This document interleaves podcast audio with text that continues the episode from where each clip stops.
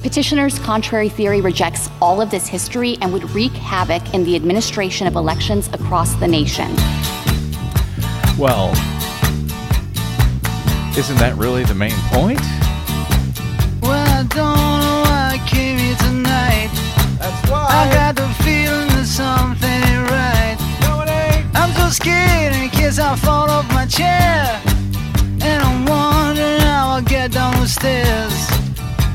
Clowns to the left of me, jokers to the right. Here I am, stuck in the middle with you. I am. From Pacifica Radio in Los Angeles, this is the BradCast as heard on KPFK 90.7 FM in LA, also in California, in Red Bluff and Redding on KFOI, and Round Mountains KKRN. Up in Oregon on the Central Coast on KYAQ, Cottage Grove's KSO, Eugene's KEPW. Lancaster, Pennsylvania's W News, Maui, Hawaii's KAKU, in Columbus, Ohio on WGRN, Palenville, New York's WLPP, Rochester, New York's WRFZ, down in New Orleans on WHIV, out in Gallup, New Mexico on KNIZ. Concord, New Hampshire's WNHN, Fayetteville, Arkansas's KPSQ, in Seattle on KODX, Janesville, Wisconsin's WADR, and Minneapolis, St. Paul's AM 950 KTNF. We also stream coast to coast and around the globe every day on the internets on the Progressive Voices channel, Netroots Radio, Radio for Humans, NicoleSandler.com, Radio Free Brooklyn. Workforce Rising, No Lies Radio, Verdant Square Radio, Detour Talk, and most of your favorite podcast sites blanketing planet Earth. I'm Brad Friedman, your very friendly uh, investigative blogger, journalist, troublemaker, muckraker, all around swell fellow. Says me from bradblog.com. Thank you very much for joining us for another thrilling edition of the Bradcast. And I have had some fun following our previous thrilling edition of the BradCast, our lively call-in program yesterday, Desi Doyen. Yes, it was definitely lively. Uh, debating my contention that neither you, uh, Ukraine nor the U.S. nor Europe should fold to what nuclear arms policy analyst Stephen Schwartz described on this show just a week or so ago as Russia's nuclear coercion or nuclear blackmail as Vladimir Putin continues to threaten the West with the use of nuclear weapons, and those on the left who have been. Uh, I have argued, duped by Kremlin funded propaganda into somehow blaming the U.S. for the fact that an aggressive imperialistic Russia, unthreatened in any way by its sovereign neighbor Ukraine, decided to attack and invade it anyway. So, uh, on yesterday's program, if you heard it, I uh, welcomed a bunch of callers who disagreed with my position on that matter to call in and, and debate or discuss the issue. And I've received a lot of email and other comments since yesterday's show, which I want to share with you shortly because they were very different from many of the callers uh, that we heard on the program yesterday. We'll also, uh, in a little bit, have Desi Doyen's latest Green News report Yes. a bit later this hour. But let me um, hit some court related news with a guest uh, first today. Let's start here. According to AP and coverage from a bunch of media outlets on Tuesday, the right wingers on the corrupted and packed U.S. Supreme Court majority seem likely to sink President Joe Biden's plan to wipe away or at least reduce student loans held by millions of Americans. In arguments lasting more than three hours on Tuesday, Chief Justice John Roberts led his Republican appointed colleagues in questioning the administration's authority to broadly cancel federal student loans because of the COVID 19 emergency, as Biden's Department of Education had attempted to cancel as much as $20,000. Uh, uh, per student for many of them, or as much as $10,000 per student making as much as $175,000 a year. The plan, which the administration argues is legal under the HEROES Act, which was implemented after 9 11, has so far been blocked by Republican appointed judges on lower courts. The HEROES Act allows the Secretary of Education to waive or modify the terms of federal student loans in connection with a national emergency. And yet, for some reason, Republicans decide that we get to ignore that law. It was not clear that any of the six justices appointed by Republican presidents on the High Court would approve of the debt relief program, although Justices Brett Kavanaugh and Amy Coney Barrett appeared most open to the administration's arguments, despite the fact that the six GOP controlled states who are challenging the program Missouri, Nebraska, Iowa, Arkansas, Kansas, and South Carolina you can uh, thank your Republican leaders in those uh, in those states. They have not really even been able to demonstrate, however, that they have legal standing here to challenge the policy in the first place. Uh, as the harm that they claim that it represents them to give them standing, that harm is uh, kind of dubious at best. And if uh, if our courts were not so corrupted, particularly the Supreme Court, I think that lack of harm would likely have ended this challenge to the Biden policy long ago. Anyway, more on that and another case recently announced at the High Court challenging essentially the right of the Federal Consumer Financial Protection Bureau, the CFPB, the watchdog.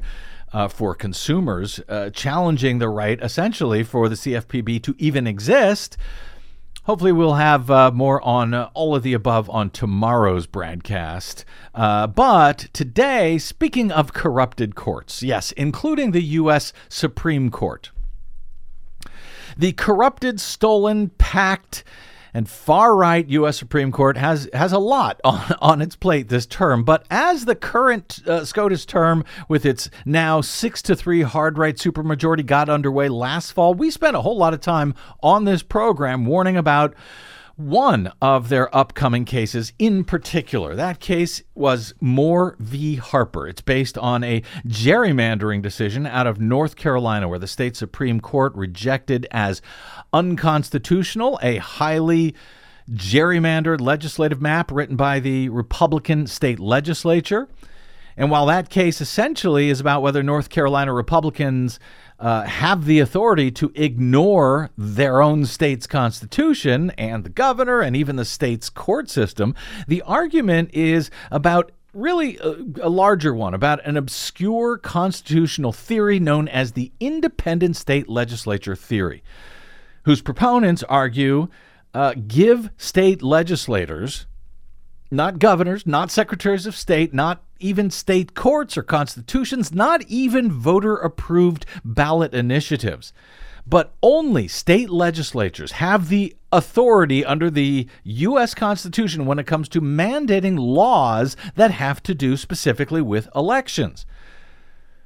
This radical reading of the U.S. Constitution's election clause has never been approved by a majority of the U.S. Supreme Court, but of late, the current court now has at least four Republican appointees who have stated their interest in granting the court's blessing to turn this so called independent state legislature theory from an obscure constitutional theory into an actual SCOTUS approved doctrine that would, its opponents argue, shake up hundreds of years of existing election laws across the nation and even allow as many worry, a state legislature to simply decide for themselves which slate of presidential electors would be approved in that state, no matter how voters may have voted on election day.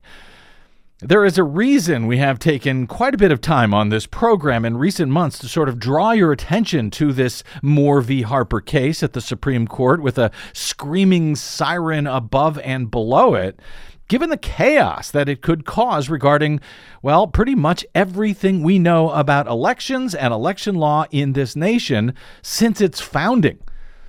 All of that could now be at stake depending on how the Supreme Court decides. Curiously, however, in the past few weeks, something unusual has now happened in North Carolina, where the Moore v. Harper case at the Supreme Court originally hails from.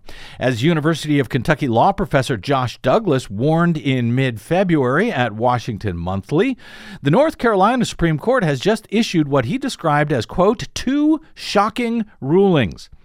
The first regards Moore v. Harper, where the High Court in the state has now decided to rehear the original case that it decided on just last February of 2022 when it, as Douglas explains, ruled that the state's new uh, congressional and state legislative maps violated the state constitution, which the court interpreted to prohibit extreme partisan gerrymandering. But Due to time constraints before last year's elections, the court allowed those unconstitutional maps to be used for one more election for the 2022 midterms. Then, in December of 2022, after the election, the court ruled in a lengthy opinion that the North Carolina Senate map was still unconstitutional, and they ordered the Republican controlled legislature to finally redraw it. Well, now, just two months after the court issued what everyone assumed was their final decision, and after the U.S. Supreme Court already heard the case as well, the state high court in North Carolina has now decided to rehear the same case. Why? Well, uh, one explanation in last November's midterm elections, the state Supreme Court majority flipped from a four to three Democratic leaning majority to a five to two Republican leaning one. And that, as far as anyone seems to be able to tell, is the only difference between now and just two months ago. As TPM reported, the two Democrats left on the North Carolina Supreme Court dissented in this decision uh, calling the uh, decision to rehear the case at the legislator's behest a quote, radical break with 205 years of history. Nothing has changed since we rendered our opinion in the case on 16 December 2022. The legal issues are the same, the evidence is the same, and the controlling law is the same, writes Justice Anita Earls. She was joined by Justice Michael Morgan. Quote, the only thing that has changed is the political composition of the court.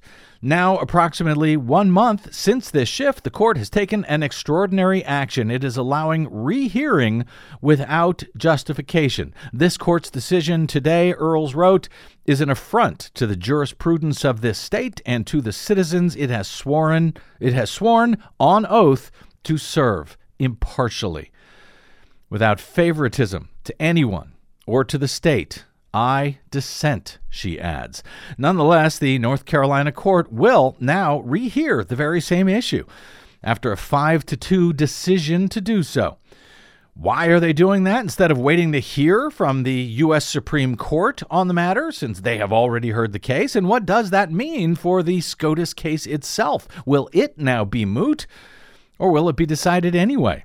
Joining us now for a lot of questions about all of this is our old friend, Professor Joshua A. Douglas, who teaches and researches election law, voting rights and constitutional law, and judicial decision making at uh, University of Kentucky's J. David Rosenberg College of Law. He is also uh, now writing at Washington Monthly of late, and he is the author of the recent book, Vote for Us How to Take Back Our Elections and Change the Future of voting. Professor Douglas, uh, speaking of the future of voting, welcome back to the BradCast, sir. Thanks for having me, Brad. Always good to be on. I uh, okay. There's there's a lot of moving pieces in this story, and I didn't even get to the second shocking ruling from this new North Carolina Supreme Court majority that you mentioned. I hope to in a bit, but uh, have I generally laid out uh, the, the cards in play accurately as you see them? I think that's right. I think your description was accurate that this is essentially a brazen power grab by the new majority on the North Carolina Supreme Court.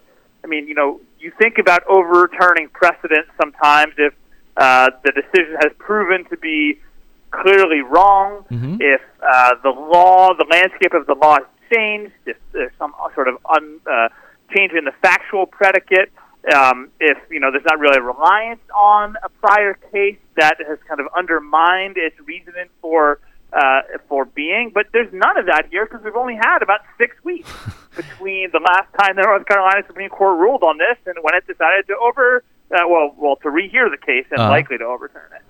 Uh, yeah, I mean, I, I've never seen anything like this. Uh, certainly not, you know, two months later.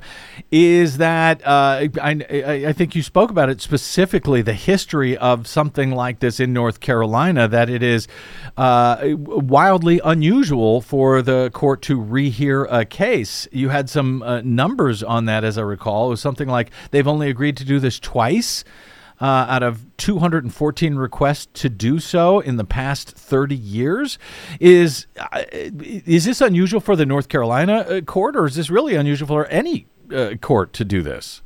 I think it's unusual for any court to act this quickly and this brazenly. You know, you know, as you mentioned, yeah, there were two times where the court had agreed to a rehearing, and it was in pretty mundane situations. Mhm. Um, and then, you know, on one day they issued two more rehearing orders, doubling the the number of, of rehearings uh, in the past 30 years. And of course, these two issues, one on this redistricting case, the other on the photo ID law, um, are not mundane or not run of the mill. Uh, they're you know high public salience. So this really is unprecedented. You know, for the North Carolina court, but as far as I'm I'm aware of courts in general.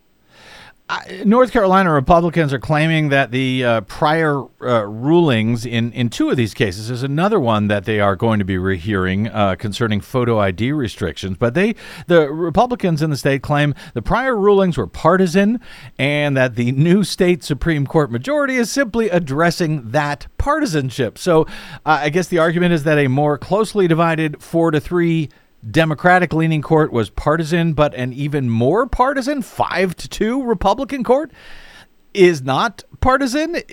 In that thinking, is that really the argument they're making here? I mean, it's politics all the way down, right? They disagree with the decision, uh, and they have the votes to now change that decision. I mean, there's a lot of parallels here to what happened at the U.S. Supreme Court with abortion rights, of course, right? They had the vote. As I teach my law students, how do you win at the U.S. Supreme Court? You count to five, uh, which is a majority of the nine. Right. Um, but but courts shouldn't just be blatantly partisan, right? And you Yeah. know, uh, there's you know decades of attempting to overturn Roe v. Wade at the U.S. Supreme Court. Here, we're talking about you know six or seven weeks where there's nothing to explain it except for you know tho- those who are on the losing end last year are now on the winning end this year. And the reason this is dangerous is you know legislators can do this. Um, legislators are supposed to be responsive to the will of the people. And even though in North Carolina the justices are elected by the people, we don't think of them as a representative in the same kind of way. We think, or at least we should think, of the courts as being responsive to the rule of law, not to the rule of the people who elected them. And, you know, so I think there's something to say for the value of precedent, the value of, you know, what, what lawyers call stare decisis, you know, the, the keeping the, uh, uh, the precedent not changing based on the composition of the court. And so, you know, I would say even if some people believed the 4-3 decision in December 2022 was, you know, partisan based on the makeup of the court, you're only doubling down on the problem by then just reversing it because you have a new makeup. Now you're making the court purely look political, purely look like a legislature, mm. not a. And you know, this feels like uh, it comes uh, via a signal from, frankly, the U.S. Supreme Court, which has been overturning all sorts of precedents uh, in in recent years. And you know, at least they had the courtesy, I guess, in uh, overturning Roe v. Wade to wait 50 years before they did so. But really, uh, little changed in that, and in other uh, court precedents that they've just been throwing out. Now that, as you say, they've got the five votes. In fact, they've got six votes on the court. I, it also, uh, to me, uh, Josh Douglas, sort of underscores my concern that I've had for a long time with elections for judges, uh, specifically for Supreme Court justices. I, I, I don't agree. I think it's nuts. It turns them, it seems to me, into nothing more than politicians, period. Uh, you know, where they run on something and then they've got to you know, stay in office. And, uh, you know, we've been watching this sort of thing for years, most prominently in states like Wisconsin, for example. There's an upcoming election there that may finally flip the court majority from a right leaning one to a progressive one. But it seems that I see the idea of campaigning jurists to be insanely corruptive for any court. Am I wrong about that? I mean, I agree. Now, you're not, you're never going to take politics completely out of the selection of judges, right? Because of course, in a nomination system, someone's going to have to nominate, someone's going to have to confirm. Uh, you know, there are states that try to do kind of a bipartisan judicial nominating uh, committee type of system. I think that maybe works a little bit better. Uh, but you know, I agree with you that it is insane to have uh, judges be elected by the people who often, you know, don't know much about the qualifications of, you know, who would make a good judge, and, and you're inflamed by the social issues of the day. You know, that said, 39 states elect uh, hmm. judges yeah. in one form or another, whether it's, you know, all judges or some level of court. So I, I don't think we're going to get away from a system of an elected judiciary. Now, there's also different gradations of, of uh, how we elect, right? North Carolina has done it on a purely partisan basis where the judges have partisan labels. Mm-hmm. I think that's even, you know, if we're talking about the spectrum of craziness, I think that's even further than the, uh, the states that at least have their judges ostensibly being nonpartisan and have rules about the sorts of things you can do when campaigning. Um, so I don't think, it, but I don't think we're going to get away from that system. So what do we do instead? Is we have to have judges who um, adhere to the principle of the rule of law, right? I mean, this is really about values and norms and morals, um, something that has you know tons of democracy seen a, a breakdown of, um, and you know we need judges to recognize that you know look, they're not maybe not going to agree personally with every decision they render.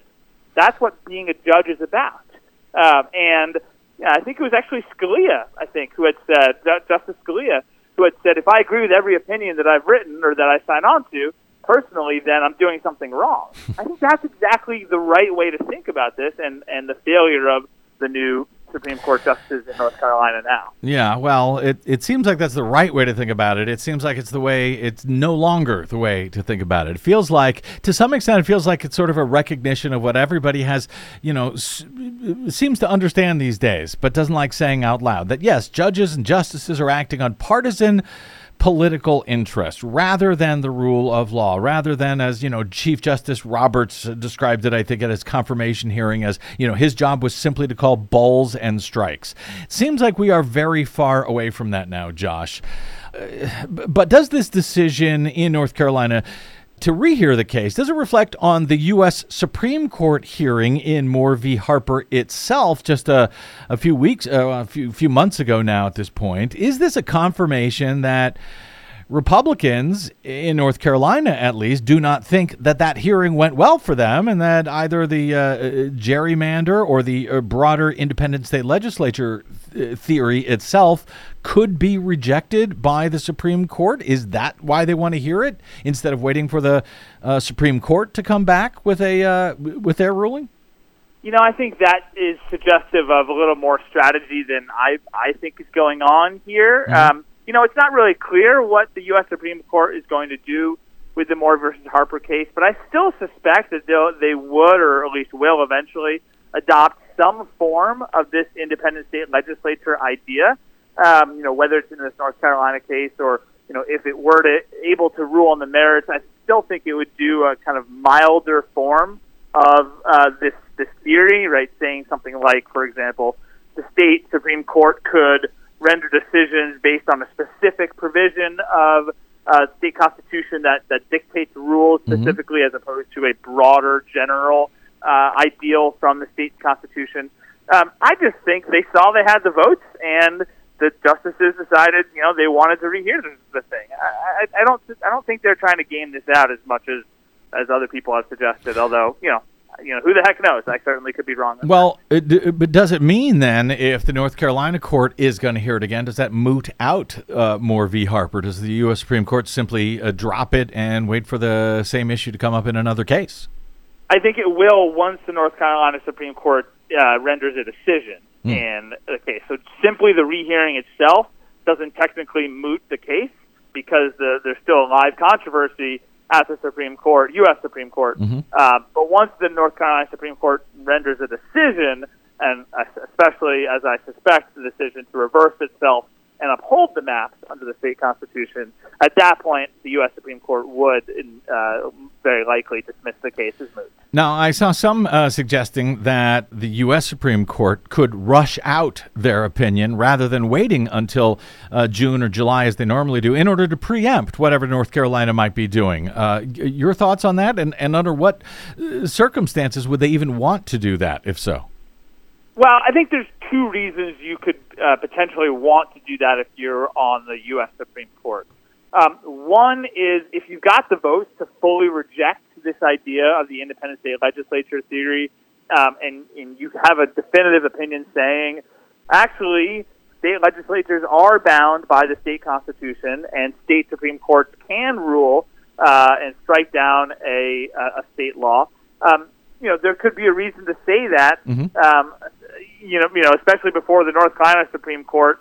You know, it, it sort of wouldn't make a difference then in terms of the North Carolina Supreme Court's decision, but at least it would get the ruling out there before the case is actually moved. So it's sort of a practical matter. Mm. Um, and then the second reason you might want to do it is if you want to get a resolution of this question before the 2024 presidential election, right? yeah. I mean, play this out, this case gets mooted. The case is the idea, the theory is going to be come up again at the U.S. Supreme Court. And think of the craziness if it occurred in the context of a disputed presidential election, right? The, you know, the the focus and the chaos mm-hmm. that that would ensue at the U.S. Supreme Court when we're talking about a, dispute, a disputed election would be a lot worse for the country. So again, I think if if you have the votes to say, you know, no state Supreme Courts are allowed to um, rule using their state constitutions, then better to do so in a way uh, that is not in the context of an ongoing dispute. Well, Josh, uh, you know, I, I guess uh, part of this sort of dances around uh, the broader question that we were arguing earlier in the year, uh, in advance of uh, Moore v, Moore v. Harper being heard by the U.S. Supreme Court which is just how insane. I mean, we're talking about this independent state legislature theory, sort of turning it into a doctrine, how it would affect uh, hundreds of years of election laws. I mean, it seems to me it would, if you know, I guess if they make the maximalist uh, uh, r- ruling at the U.S. Supreme Court, I mean, everything that you and I and everyone else thinks they know about election law kind of goes out the window if the uh, if the Supreme Court decides the way some of us fear that they could. No. Well, I, that's absolutely right. It would up, upend decades, centuries of precedent. I mean, the Supreme Court, U.S. Supreme Court, has already rejected the idea numerous times in a case in, from 1932 called mm-hmm. Smiley versus Holm, and a case from 2015 out of Arizona. So it's been rejected multiple times. Although you know there are justices now, especially in the 2020 pandemic litigation involving voting during a pandemic, four justices, as you said in your intro, have uh, at least suggested that they would embrace the idea. But I think there's something even more nefarious going on, and I think this is the real problem. So already, the U.S. Supreme Court, in its jurisprudence under the U.S. Constitution, has narrowed the protection of the right to vote, has mm-hmm. issued case after case in which it said that the U.S. Constitution does not fully protect the voter rights, mm-hmm. and in doing so has engaged in what I've referred to in my work as undue deference to state legislatures. We're mm-hmm. going to trust the state legislatures and say that they are not bound or they have fewer uh, limitations mm-hmm. by the U.S. Constitution. Okay, so you have that on one hand. So what do litigants do? They then look at state courts and state constitutions and mm-hmm. say, okay, well, state constitutions are broader than the U.S. Constitution, so they should provide more protection. And now the Supreme Court is going to cut that off as well because it's going to say, no, you can't go to the state constitution right. or the state courts because of this so-called independent state legislature idea. So I think it's even more than just this concept of overturning precedent. It's about the very protection of the right to vote, which is already being cut off right when thinking about it through the U.S. Constitution, and this is the way to cut it off when thinking about state constitutions. The ultimate idea here is just pure deference to state legislators, the foxes really will be guarding the henhouse. Yes, state le- legislatures which have been already, uh, you know, gerrymandered within an inch of their life, and uh, you know they'll see, simply keep those gerrymanders in place for life. They will get to de- be the ultimate authority for every election law. Never mind a governor's veto, never mind a secretary of state, never mind a voter initiative on the ballot. I, I mean, that's how this could play out. It is frankly terrifying. Uh, Josh, before we get out here, the the, uh, the as as noted the um, gerrymandering case in North Carolina was not the only one that this new Republican majority on the North Carolina Supreme Court decided to rehear just months after already deciding on a case. Uh, in December, with the old left leaning majority in the state. The uh, High Court struck down the Republican legislature's photo ID voting restriction law, finding it unconstitutional, finding it having a discriminatory purpose to make it harder for minority voters to vote.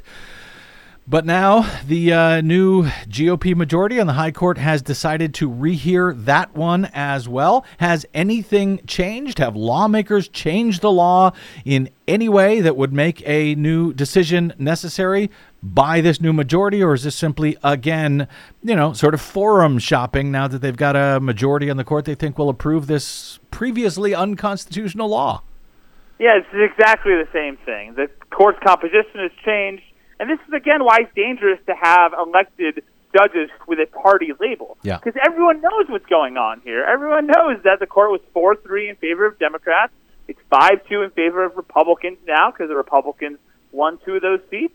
Um, and they were, you know, poised to reverse a decision that they were in the dissent mm. before. Uh, again, this is just another example of where the rule of law seems to be thrown out the window. This idea of precedent that the law builds upon itself um, is being thrown out when we just think of uh, judges as politicians in robes explicitly. Even if people had thought this was going on before, I think judges themselves felt a little bit cabined by this idea that they're not politicians and they're not um, judges, uh, just politicians in robes and, and political actors. But uh, that that idea is now uh, thrown out the window. Yeah, exactly what I was going to say. It feels like that has all been thrown out the window. Uh, and, and, and, you know, if a fish rots from the head down, it's been thrown out the window from the U.S. Supreme Court on down to the uh, uh, state courts as well at this point. It's it's kind of terrifying uh, as this moves uh, forward. Josh, I hope you won't mind if we call you again as uh, either the Supreme Court comes back with their ruling or as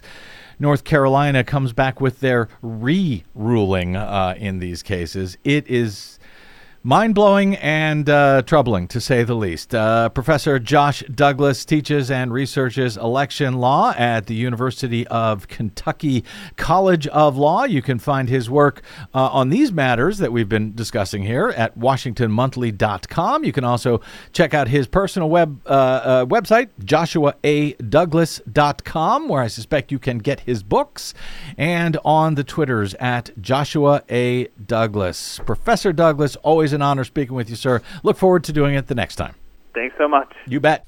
Okay, we uh, let's take a quick break here, and okay. we'll come back with some uh, listener feedback ah. from yesterday's mostly call-in BradCast debating the ongoing fight for democracy over autocracy at the one-year mark of Russia's imperialist invasion of neighboring sovereign Ukraine. And yes, Desi Doyen's Green News Report. All of that is still ahead on the broadcast.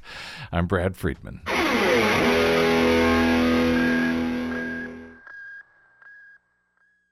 Hey, this is Brad. Please consider supporting whichever progressive media outlet is serving you. Most, just like us, do not receive corporate or political support. We all need your support to counter the powerful corporate media echo chamber. From Desi Doyen and myself, thank you.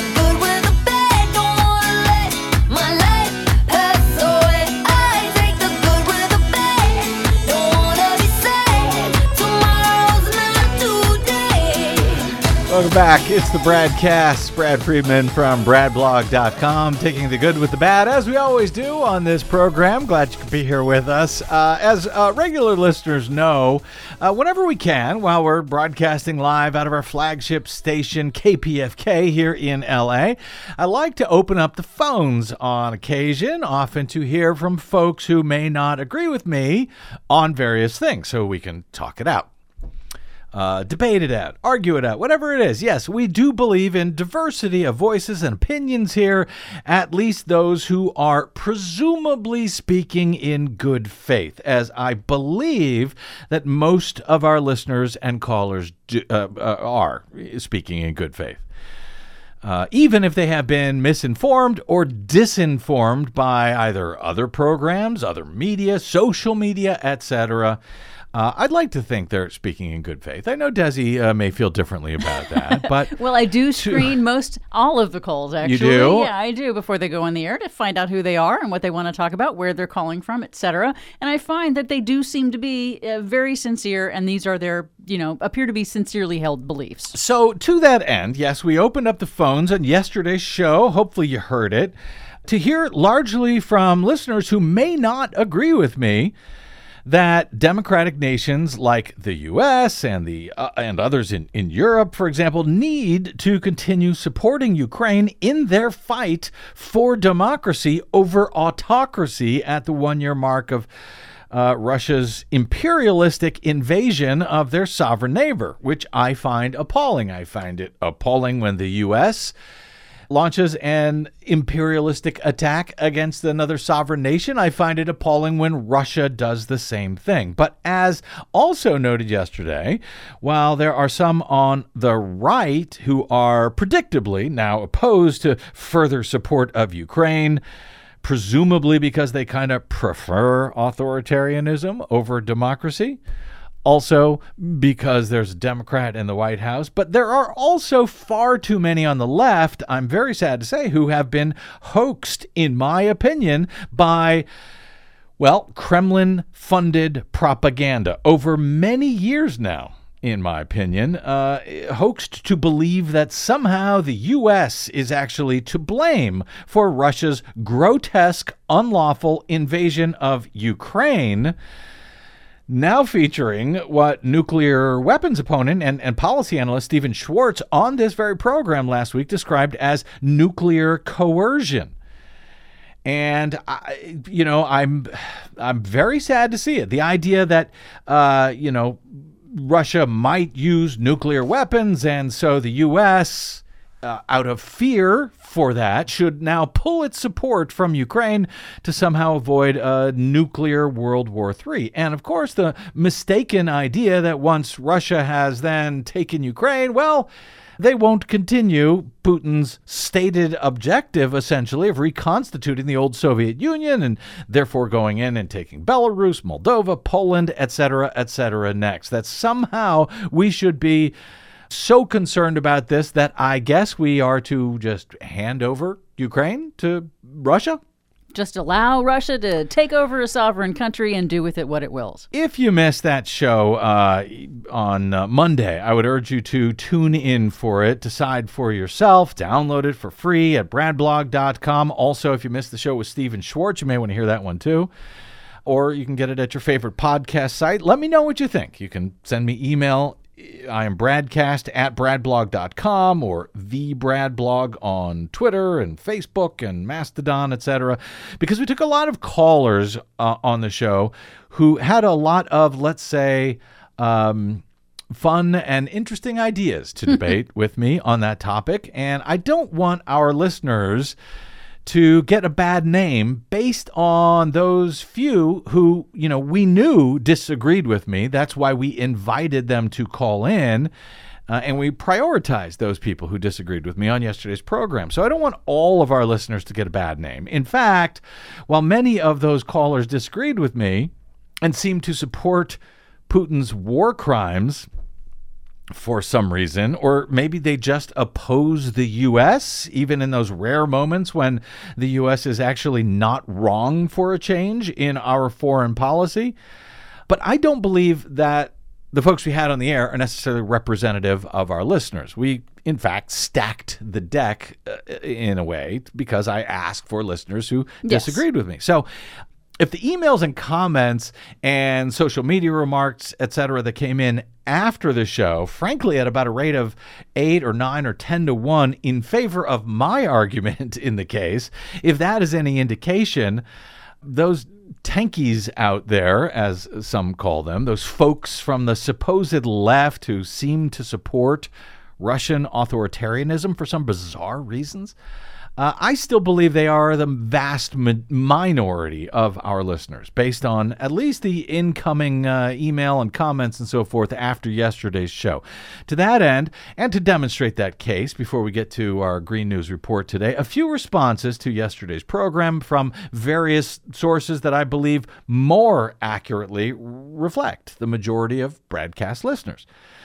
So, for example, on Twitter from Kylo Echo, quote, Well done, Brad. You handled yourself well and kept your logic consistent, whereas most folks debating you couldn't articulate their argument or say what they thought you were omitting. There was one caller who said I was lying by omitting certain facts, and I kept begging him to tell me which facts that I am omitting. Yes, and he never could never come up did. with anything. He just insisted that that was the case. Kylo Echo continues, I'm on a budget, but I'm proud to support KPFK and felt compelled to donate after that spirited debate. There's nowhere else on air in Southern California where we can have these kinds of conversations. Debate takes us away from our own echo chambers and draws out the truth or fallacy of an issue, or at least helps us better understand an alternative perspective, even if we don't agree with it. Really great stuff, he said email to bradcast at bradblog.com from Deepak, subject truth. Yo, brother B and sister D. that would be you, sister. I think so. Uh, thank you for your passion for truth. What a breath of fresh air. I admire uh, your calmness amid a sea of anger. I learned so much from your show. Keep spreading the truth and your goodness. Blessings, says Deepak. Thank you very much for that. Email from Sharon, who also donated. Quote, well done today, tonight, Brad. Quite a lot of hard work. My first visit and donation to you. However, I listen regularly 7 p.m. to 8 p.m. in Minneapolis as I fix dinner. oh, yay, Thanks. KTNF. KTNF. I hope we do not ruin her appetite too often before dinner. Brad, another Brad, uh, not me, but another Brad on Facebook writes in to say, Great show today on KPFK. Any negotiations with Russia starts with the immediate, safe, and coordinated withdrawal of all Russian troops. And of course, I agree, though that is not normally how negotiations begin, but that has got to be the goal. I asked someone on yesterday's show who said, Oh, we need to negotiate. And the question was, Well, negotiate for what? Negotiate to allow Russia to keep part of a separate sovereign nation. By the way, a sovereign nation that they agreed to protect, that they agreed that their border would be uh, secure back in 1994 when Ukraine gave up its nuclear weapons, gave them to Russia in exchange for the promise that they would protect the sovereignty of Ukraine. That was the so called Budapest memorandums. Look them up. Let's see. Uh, uh, Greg, uh, also on Facebook, said, uh, You always bring the truth. Thank you for that. Plus, he added heart emojis, so that was nice. uh, over on Daily Kos, Tippy and Dad wrote, If we bend to Putin's blackmail, nuclear war is more likely than if we push back united, not with nuclear, but with strong support for Ukraine. China's recent peace plan has many flaws, but it does demand all sides renounce nukes as a bargaining chip off the table completely. Well, I like that idea. It continues uh, that is very helpful since China can tell Putin what his staff won't, that his war is failing. Adding one awful fact that we can agree with the tankies on every day goes by, more innocent Ukrainians die. We've got to end this thing this year, use the UN General Assembly vote and China's gambit to staunch the bleeding ASAP once Ukraine has a shot at taking back more land, and then station U.S. AirCap and AWACS in Ukraine. Peace with strength is what dictators understand, he writes. By the way, that phrase tankies, uh, if you haven't heard it before, again, I, I mentioned those are essentially folks uh, from the left who, for some reason, are sympathetic to Russian authoritarianism. It comes from the um, early. Uh, 20th century, I believe, uh, from uh, Great Britain, and uh, that was a reference to uh, the British Communist Party as I recall, uh, particularly during the Prague Spring in, in 1968, when Yes. uh, Russia went into Prague using tanks, and those who supported them thus were became known as uh, the tankies. Folks on the left who support Russia authoritarianism. Russia invading other countries. There you go. Seems to happen all the time, doesn't it? Uh, also at DKos, uh, DKos, Bob sixty two old says if we don't back Ukraine, we will fight World War III. Tim A. 11 writes If we don't back Ukraine, we lose democracy. It gets eaten away more in places like Hungary, Serbia, Turkey, and Romania than taken away in Moldova, Estonia, Latvia, Lithuania. Western Europe and USA are not immune. If we lose democracy, we are all slaves to some tyrant hard to disagree. And again, like I said, uh, most of the comments were kind of along these lines, supportive, even if the phone calls we took on yesterday's show, most of them were not. But that was on purpose. Uh, Cynthia writes uh, via email to bradcast at bradblog.com. Subject, right on, Brad. I am with you 100% on Ukraine. I find your logic on the matter impeccable and your thinking clear. And to be sure, I don't know that history repeats, but it sure does rhyme. I see Putin as another Hitler. Who knows how history might, might have been different if Chamberlain had stood up to Hitler and told him to get the hell out of all of these countries he invaded. Perhaps World War II might not have happened. I don't know, but letting Hitler have his way certainly didn't work out too well. And letting Putin go unopposed could work out in the end just as badly. Love your show. You rock. Cynthia. Thank you very much, Cynthia. You rock. And finally, from our friend Dr. Tucker via Mastodon, where you can also find me. I am the Brad blog there as well, specifically the Brad blog at journa.host. Desi is uh, Green News Report at journa.host Journa.host, on yes. Mastodon. Please visit me there. Uh, right. Dr. Uh, Tucker writes to say, Great show. Odd callers. LOL.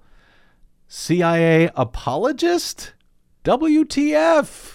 Yes. I agree with that. Someone called me a CIA apologist. I guess I'm doing better because I used to say I was a secretly a CIA agent or something. It's like whenever anyone doesn't agree with me, it's because I must be secretly working for the CIA. It must be. There's no other possible explanation. And of course, if I was secretly working for the CIA, what would I do? I would come on the air and make fun of people who said I worked for the CIA. So now you don't know what to believe, do you? Maybe I'm working for the CIA. Anyway, WTF indeed. Just a sampling there uh, of, uh, you know, there were also some who opposed me on Twitter, though I don't eh, think they actually heard the show or even read uh, Monday's blog item. Uh, just the headline on Twitter, and they reacted to it. As noted, uh, it was about eight or nine or ten to one in favor of my basic argument after the show. But we do like to have all uh, sorts of voices. Again, legitimate voices, good faith voices, whether they are misinformed, disinformed, or not. Do not let our southern, some of our Southern California callers give you the wrong impression, particularly when I'm specifically inviting them to call in if they disagree with me. I believe such conversations and debates and disagreements are a good thing to have. If you, however, disagree, feel free to write me. I am Bradcast at bradblog.com, and maybe I will share that on an upcoming program. All right, quick break, and we are back with Green News Report. That's next on the BradCast. I'm Brad Friedman.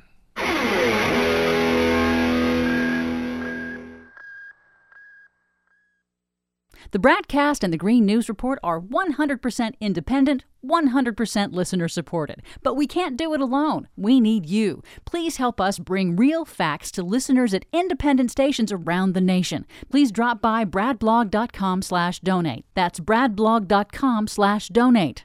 And thanks.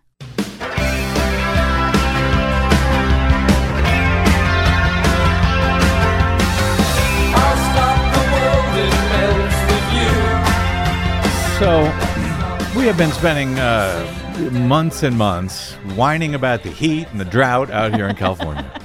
Yes, we have. And now we've been spending weeks uh, whining about the cold and the unstopping rain here in California. Is there nothing that will make us happy, Desi Doyen? Apparently not. Apparently not. As- Goldilocks weather every day. yeah.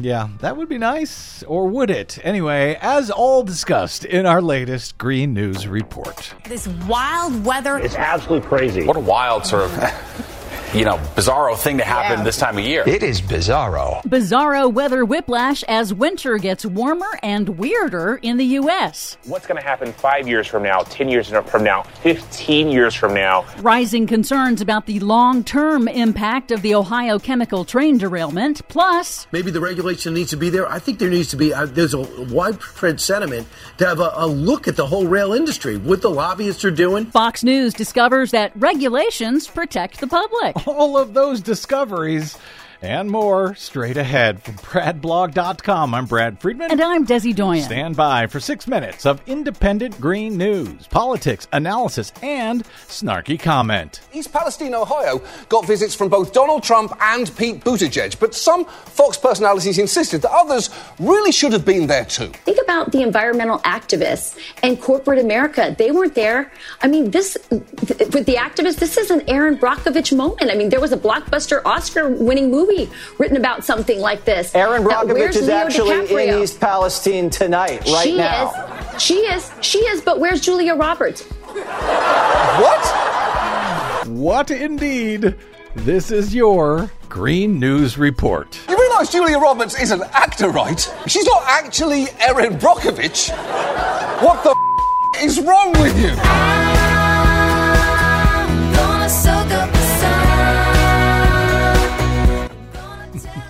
Okay, Desi Doyen, uh, before we get to Ohio, just a quick question. What the hell is going on with the weather across the entire country? yes, it is definitely weird. Weather whiplash hit across the U.S. over the weekend after an epic storm brought heavy snow, ice, and rain from the west coast across the northern half of the country. It even included an extremely rare blizzard warning for Los Angeles. On the upside, the mountains and foothills were beautiful out here in Los Angeles on Sunday, covered with snowfall. The cold, snow, and ice in the north was in sharp contrast to simultaneous, record breaking hot February temperatures in the east and southeast, with temperatures hitting in the 80s. It hit 102 degrees in Falcon Lake, Texas, oh, one of the hottest temperatures ever recorded in the lower 48 so early in the year.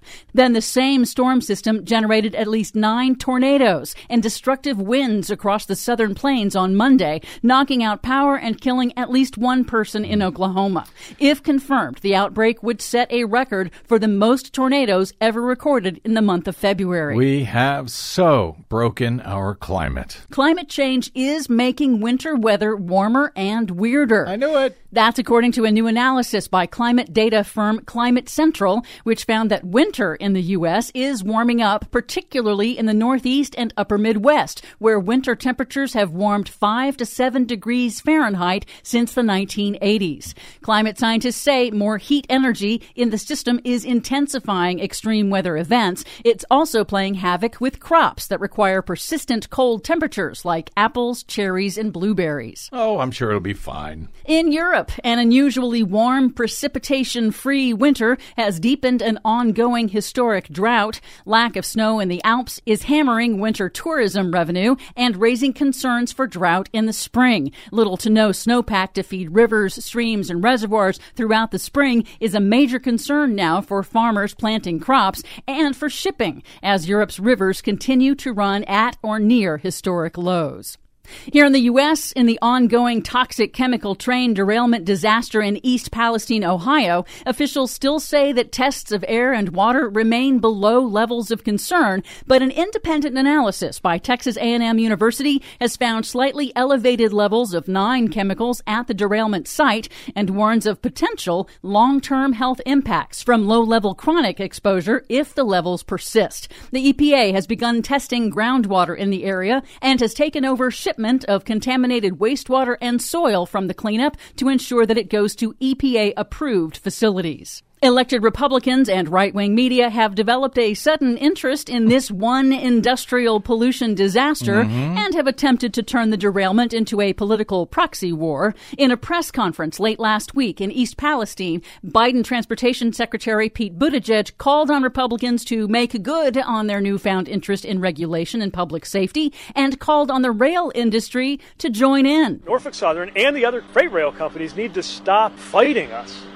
every time we try to do a regulation in order to hold them accountable and their other railroad companies accountable for their safety record. Yeah, I mean, Republicans have been fighting regulations for years and years, including on uh, the railways, and now all of a sudden they're just furious that there weren't enough regulations on the railways. Please. And finally, some good news for the planet. Since the inauguration of Brazil's new president, known simply as Lula, the rate of deforestation in the Amazon rainforest has plunged by more than 60%, just as Lula promised during his election campaign. Nice. Thank you. For much more on all of these stories and the ones we couldn't get to today, check out our website at greennews.bradblog.com.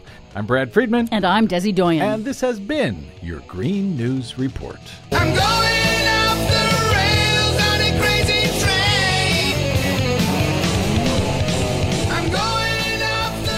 Right, I got to get off this crazy train myself. Indeed. Uh, although I will note it will be very interesting to see if now that the Republicans have been uh, have have hoaxed themselves into pretending to be mad about what happened in East Palestine, Ohio, with Yep. the with the uh, trains blowing up, uh, and now they're realizing, oh gosh, regulations could have stopped that. Do you think if there are new proposals for actual regulations for this kind of thing that they'll support it, or will they just hope to, mm, you know, move on to the next outrage and let that all go away? The second one. I don't believe Republicans will ever actually allow any more regulations on industry that will help the public, that will in any way undercut the bottom line of those corporations. Because I know Democrats would be delighted to have to pass such a law to Yep. uh, protect these bomb trains that we've been dealing with now for so many years in this country. Yep. That'll be fun to watch. I'm sure they'll just move on to the next outrage. I think you're probably right, Desi Doyen. Desi Doyen is the producer of the BradCast. Thank you for the fine job that you do every day. My thanks to our guest today, University of Kentucky College of Law's Joshua A. Douglas, and to all of you for spending a portion of your day or night with us. It is always greatly appreciated. If you missed any portion of today's program, you can download it anytime for free at bradblog.com, where in addition to now celebrating our 15th year of the Green News Report, we are celebrating our 20th year of bradblog.com all made possible by listeners who hit one of them donate buttons or just go straight to bradblog.com slash donate. Couldn't do it without you. Thanks in advance. Drop me email. I'm bradcast at bradblog.com on the Facebooks and the Twitters and Mastodons. I am the Brad Blog. See you there. Until we see you here next time, I'm Brad Friedman. Good luck, world. Peace train sounding louder. Ride on the peace train.